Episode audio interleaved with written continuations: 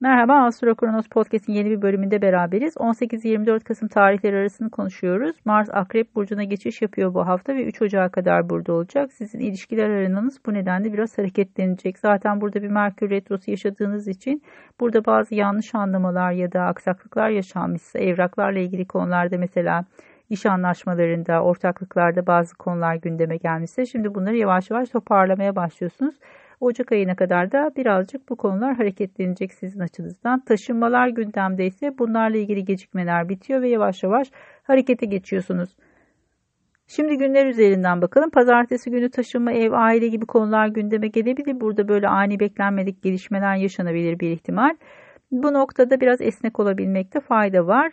E, Salı günü itibariyle dediğimiz gibi Mars Akrep Burcu'na geçiş yapıyor. Yaklaşık 3 Ocağı kadar burada ve daha çok ilişkiler alanınız hareketleniyor. Merkür Retrosu zaten bu alandaydı bahsettiğimiz gibi.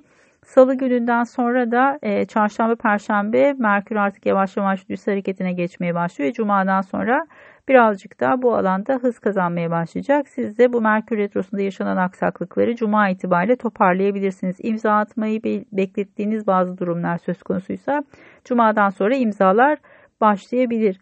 Güneş yay burcuna geçiş yapıyor cuma günü. Odak noktanız birazcık daha kredi, borç, nafaka gibi konular ön planda olacaktır. Birazcık daha bu alan gündeminize e, taşınıyor. Tabii ki Venüs Jüpiter kavuşumu yaşanacak pazar günü aynı alanda. Bu yüzden de e, bu alan birazcık daha e, olumlu adımlar ve olumlu gelişmeler getirebilir size. E, cumartesi günü bazenlik fazla yaşıyoruz. Sizin açınızdan açıkçası iş ortaklıkları, ofis hayatı ya da çalışma ortamı ile ilgili konularda bazı bitirilmesi gereken işler varsa hızlıca bunları toparlamanızı öneririm. Çünkü önümüzdeki hafta bir yeni ay başlayacak ve gündemimiz değişiyor olacak. Pazar günü sadece Mars'ın Uranüs'te bir karşıt açısı olacak. Özellikle sabit burçların ilk derecelerinde göstergeleriniz varsa bu alana biraz dikkat etmenizi öneririm. Burada biraz gerilimli bir süreç olabilir. Aniden gelişen bazı durumlar söz konusu olabilir.